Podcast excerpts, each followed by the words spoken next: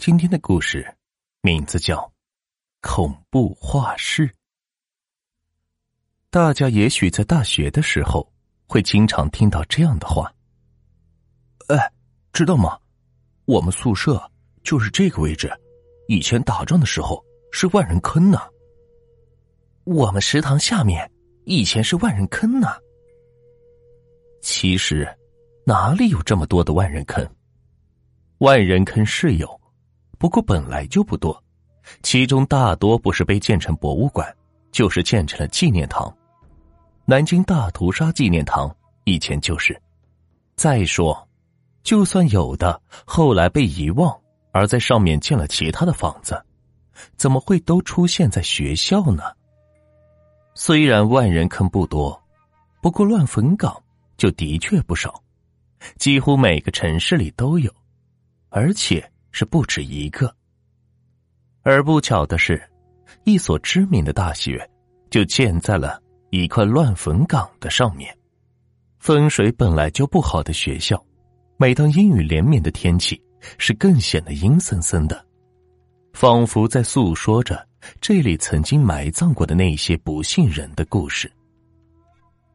文化大革命结束后，我们国家是恢复了高考制度，这所学校又迎来了久违的学生。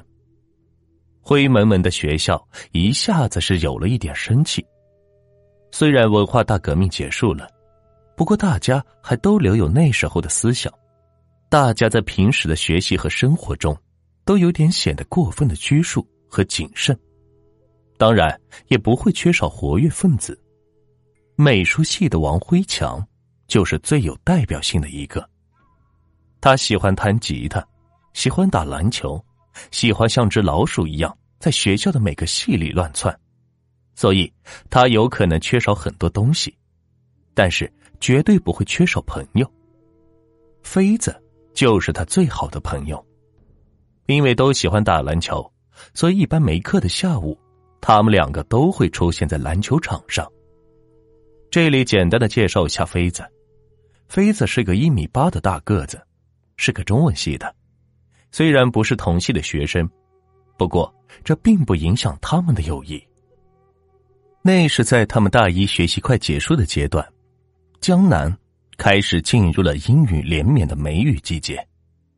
期末考试就在眼前，辉强天天泡在画室，妃子还好，毕竟中文系，靠的还是平时的积累，闲着没事就往画室跑。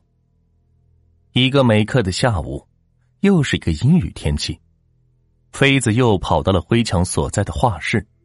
快接近晚饭的时间了，其他人都是一个个离开了，画室里只剩下他们俩。两个人一个画，一个在旁边对着对方的画，没头没脑的是品头论足。两个人正聊得很开心的时候，画室墙角的广播出现，滋啦滋啦的噪音。两个人正纳闷呢，怎么这个时候广播会有声音呢？这也没到广播的时间呢，这还没等两个人回过神来，广播里出现了一些怪异的声音。两个人仔细的是听了一会儿，才听出好像是哭声，是很多人的哭声，有男的，有女的，有的不是哭，而是在惨叫，所有的混在一起，是极为的嘈杂。作为无神论者的他们。并没有想到什么，辉强是有点不耐烦的，说：“广播室在干什么呢？”妃子，你上去把广播的插头拔了吧。接着又笑着说道：“嘿嘿，你这个个子干这个正合适。”妃子说什么都不愿意，非让辉强去拔。两个人正吵着，砰的一声，一阵大风把画室的门。给紧紧的关了起来，这一下把他们两个都是吓了一大跳。接着，广播里的声音变得是慢慢的清晰起来，这一下可不是哭了，是一个女人的音效，但是又不像是一个，像是好几个女人的声音，声音是那么的飘渺虚无。虽然是那么清晰，但是又是软弱无力。这一下，灰强和妃子的心一下子提到了嗓子眼上，背上是阵阵的发凉，想说些什么，但是话却在嘴边是出不来。妃子清醒了点，跑过去拔掉了广播的电源插头，可惜，那恐怖的声音并没有消失，反而显得是更为清晰。昏暗的天空不知道什么时候变得是更为昏暗，初夏的画室里，竟让人觉得有点冷。这个时候，灰墙和妃子顺着声源望去，发现不知道什么时候在画室的地上出现了些东西，是席子，是草席，是裹着东西的草席。在窗外昏暗的光线下，他们在草席的一边。看见了一只爬满了蛆的脚，不应该说是脚，因为只是皮包住了骨头，而且大半的骨头是暴露在了空气里，散发出阵阵的恶臭。他们两个同时尖叫了起来。灰强看了一眼妃子，不看倒好，这一看脚都软了，妃子的脸都变形了，一个眼球挂在外面，整个脸都仿佛没有了肉。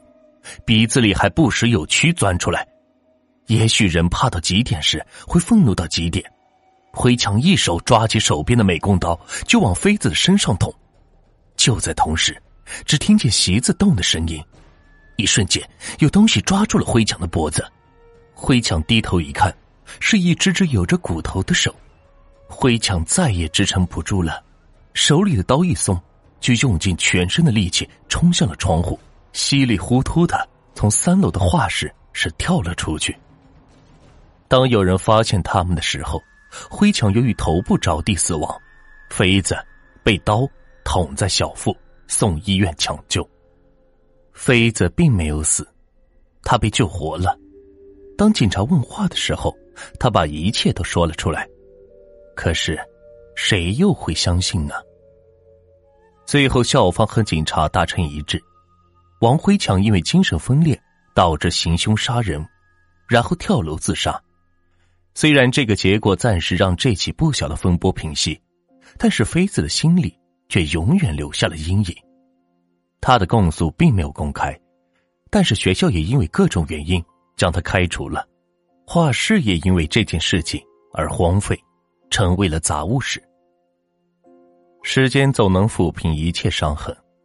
转眼二十多年过去了，大学生扩招的浪潮打到了全国的每个角落，这所学校更是如此。